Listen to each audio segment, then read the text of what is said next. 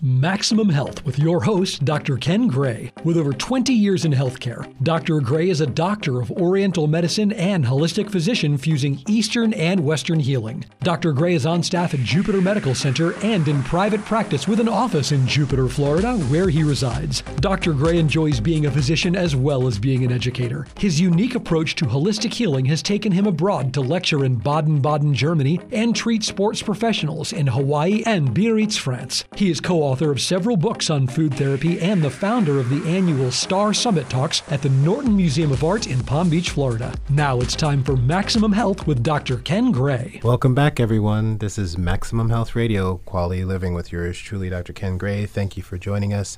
We have Judy Weaver in the building. Hi, Dr. Ken. How are you? Good. So, you are the founder of Connected Warriors, and you know, we were speaking off air, and there's so much to talk about with this show because, um, you know, there's always this saying that we see all the time when we think of uh, uh, war atrocities or things that we feel has happened to us versus them or whatever. And, you know, and I, I, I don't want to downplay this, but there's always a saying, never forget. Now, what that tells me is that there is a perception of what we should never forget.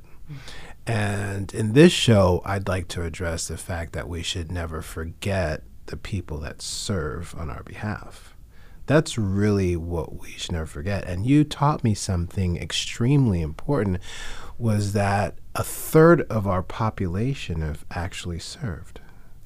Is so that, when we think when I think about that, it's yeah. really it's not the full third. Right per se. Yeah. It's the family members included okay. with that. Got it. And there is a real understanding in the in the military community that the family members are serving also. Mm, yes. It's just they serve in a different way. Right.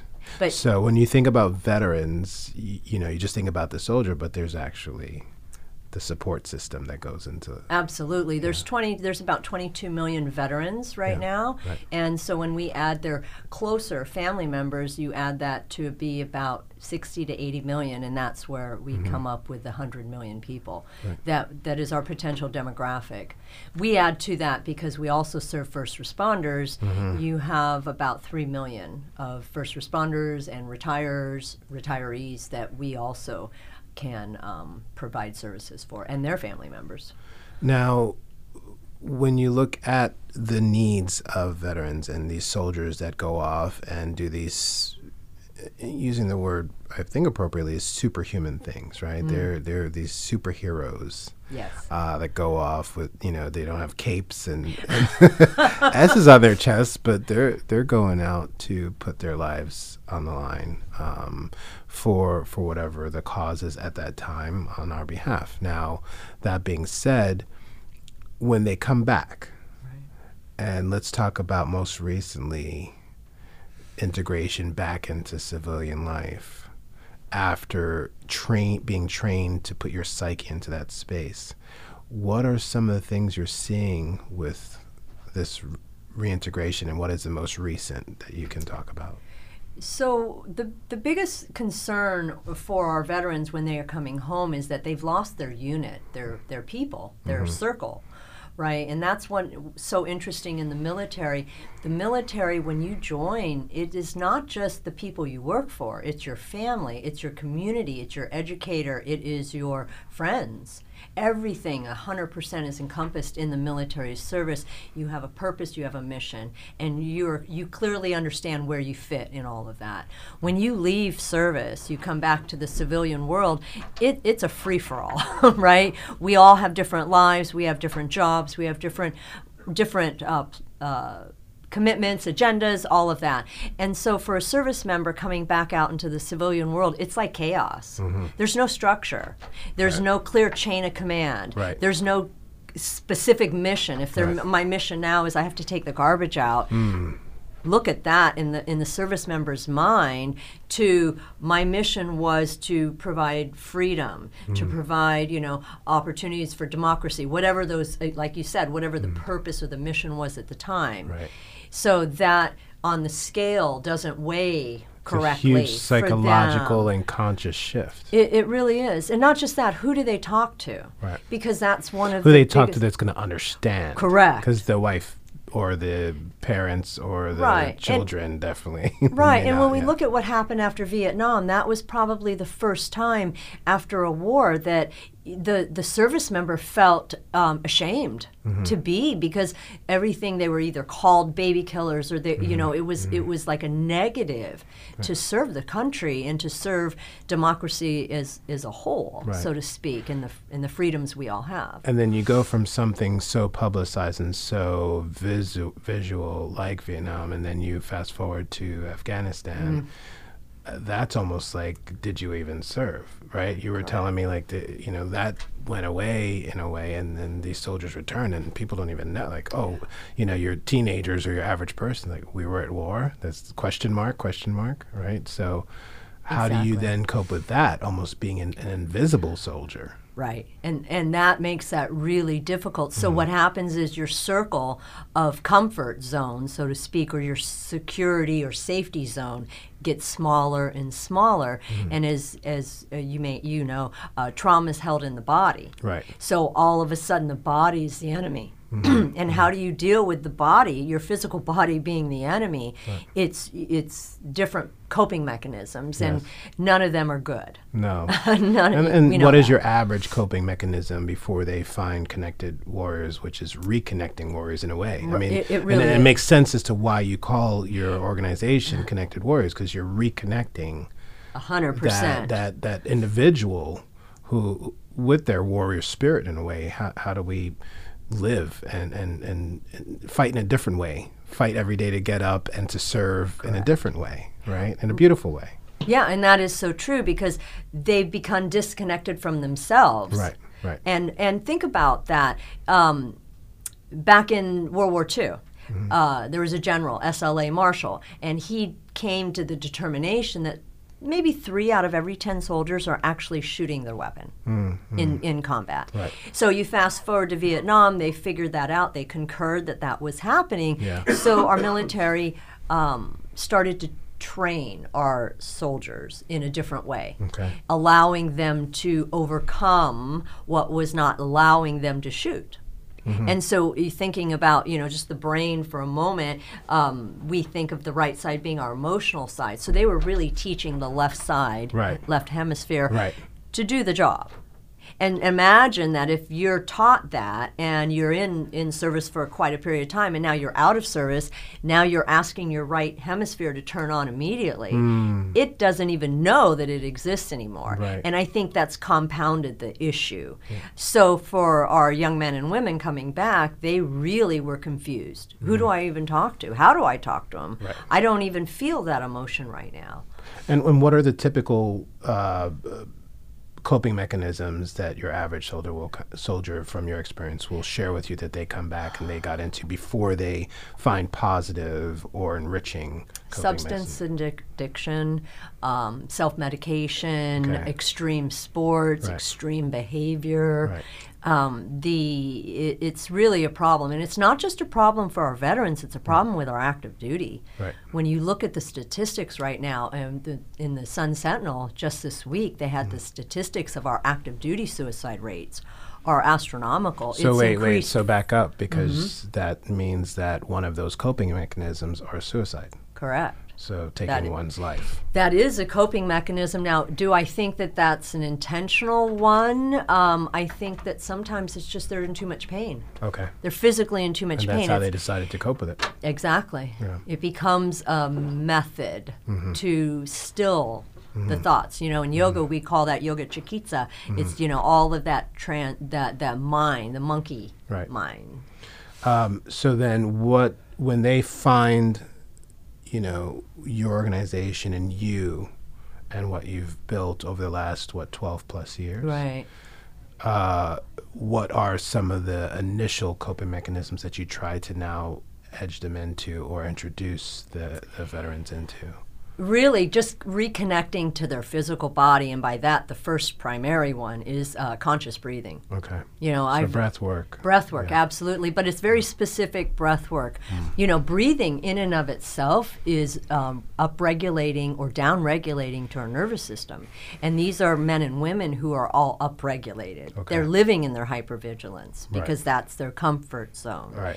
And so for us, we really focus on conscious breathing, which simply means I'm breathing in, I'm breathing out. Now, now back up a little bit. Mm-hmm. The other type of breathing would that be the type that's more shallow?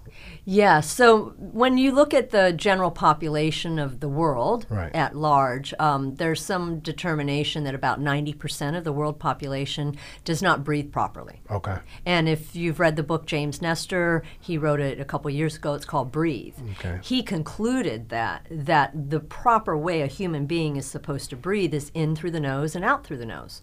Okay. That is really the proper way of breathing. And not just that, then you want to breathe diaphragmically because that our breath controls our whole chemistry set. Mm-hmm. And it uh, it helps us understand our nervous system.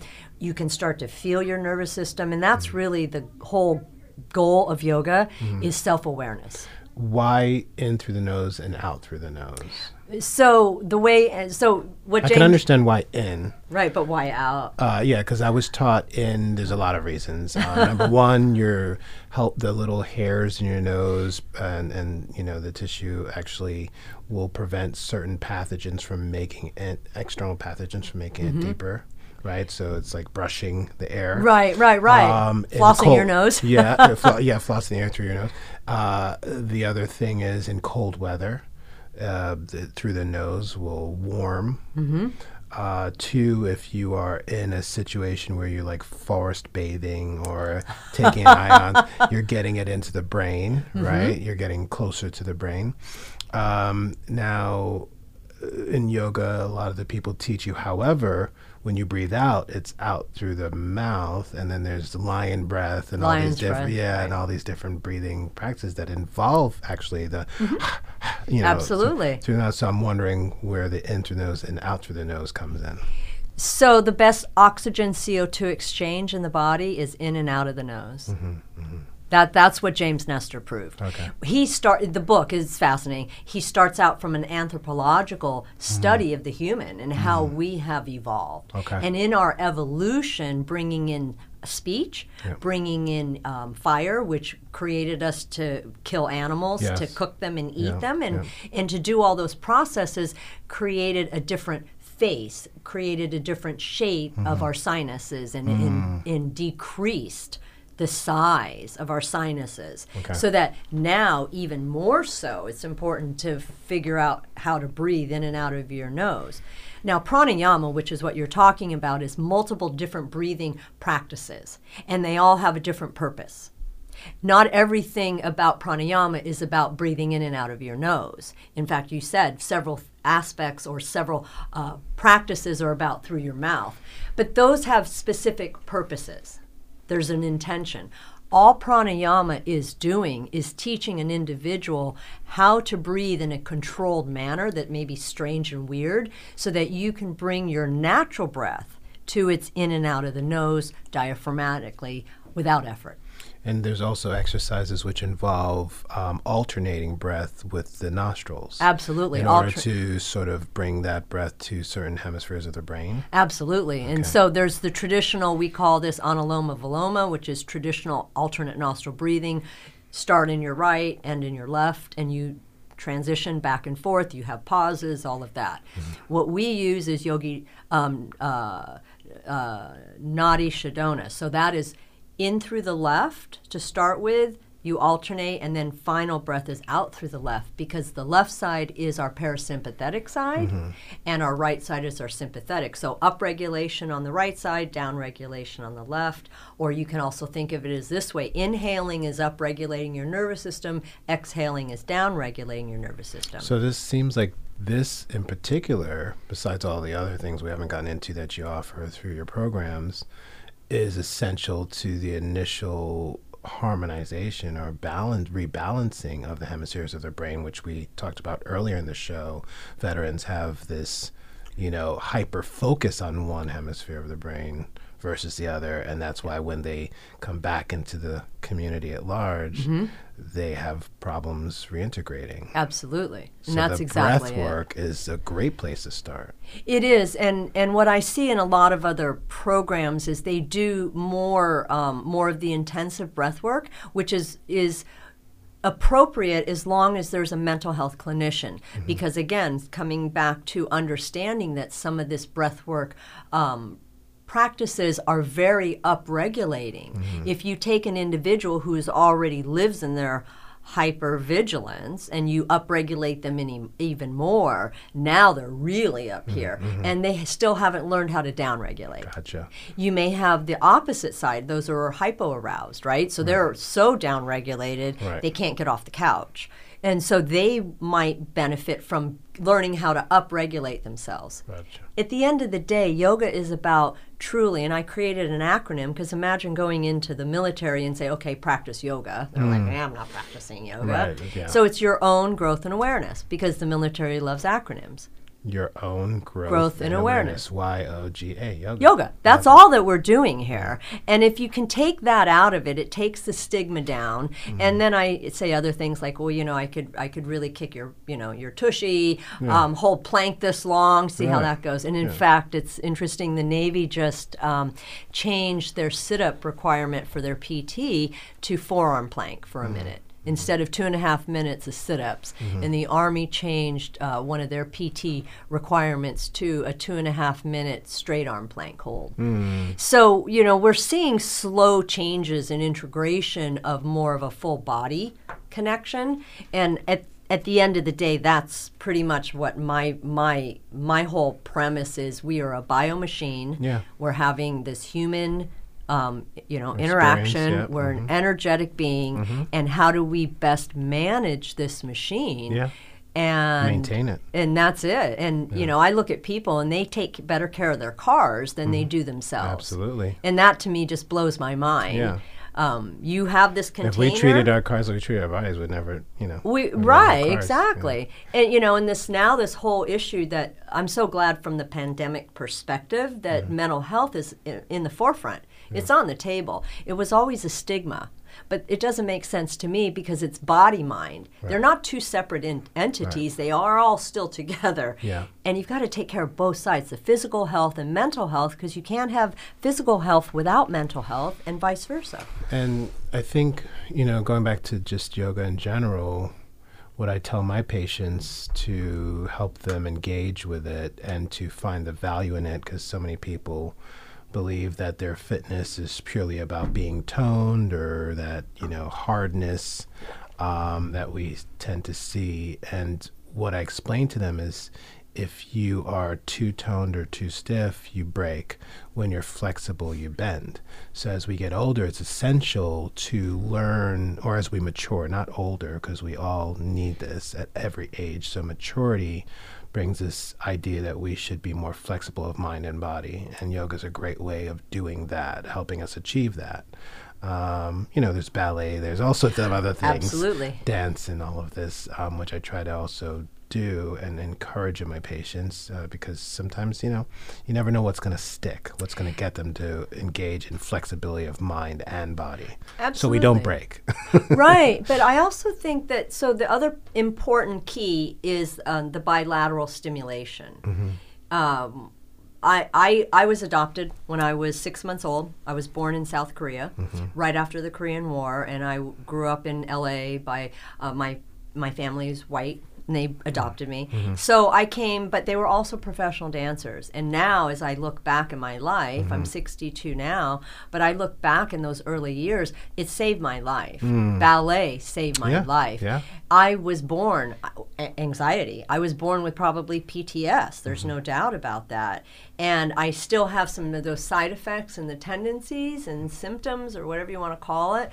But I'm now aware, so much more aware. And I didn't come to yoga till I was in my early 30s. Mm. right, yeah. So for me, it was a different um, path. But the bilateral stimulation is really the key, and that can be done asymmetrically, lifting your right arm, keeping Yeah. your left arm down, mm-hmm. crossing your midline. Mm-hmm. What I have found the most value, at least in our protocol, and our protocols are evidence based clinical studies, is the literal of twisting your torso gaze is so important as we know and staying twisted to your left but inhaling coming back to center exhale there and then inhale and wind to me it's all about synchronization the literal synchronization of breath Right. movement and conscious thought Right. Um, you know, looking at besides yoga, what are, you- what else you offer? And and it was funny because when you were, I was bringing me back before we get into that the other offerings, but dance, Dance. and singing Dance. are two areas where you learn diaphragm diaphragm based breathing. right? You're breathing from your diaphragm. Why in dance? Because everything, all movement comes from your core. So your oxygen is what stabilizes your core, and then you move that energy from there. Singing, same thing.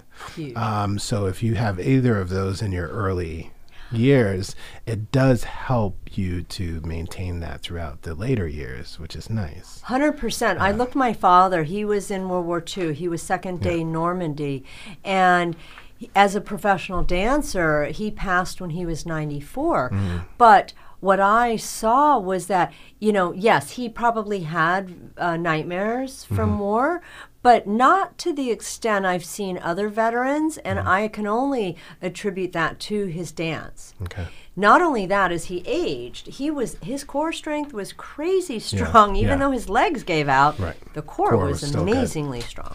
So with Connected Warriors behavioral health treatment, um, what what else do you offer in the treatment? So, in that, we provide very traditional uh, mental health uh, treatment, outpatient behavioral health therapy, individual evaluations. We provide group, uh, family, and um, marriage counseling. And these are by MDs, clinical psychologists. by uh, yes, licensed clinical social workers, uh, master level and above uh, clinicians. Yes. okay. Yes, so very diverse, uh, all levels of care. Um, all levels of outpatient care, yes. Um, but we, but what we are so good at is our clinicians is to know when to refer out, because we do understand our limitations. We are outpatient. We have um, a little bit of substance and abuse um, as far as the the group therapy, but not. We're not trying to be a full uh, mental health clinical care. Tell me about some of these groups, because I've heard you do a lot of international groups as well. yes. So yes. Just so how we met. Um, shout out to our friend Esther. yes, yes, love Esther. Um, because I believe um, Connected Warriors, we've been fortunate to be in active duty military installations, and we were in Afghanistan, Iraq, Kuwait, Qatar. Um, we've been in um, South Korea. We just had a deployment in uh, the USS Higgins to Japan. But because my personal um, extended family are all Jewish, and I'm we're in Boca. There's a huge Jewish population, so I was connected with a group out of Israel, and I'm so excited to work with uh, this group. It's Florida based, but to bring um, Connected Warriors protocols as their basic platform to what's happening for our Israeli so- for the Israeli soldiers. Mm-hmm. Because this is a country where everybody serves. And I had thought years ago that they probably have pretty low PTS rates.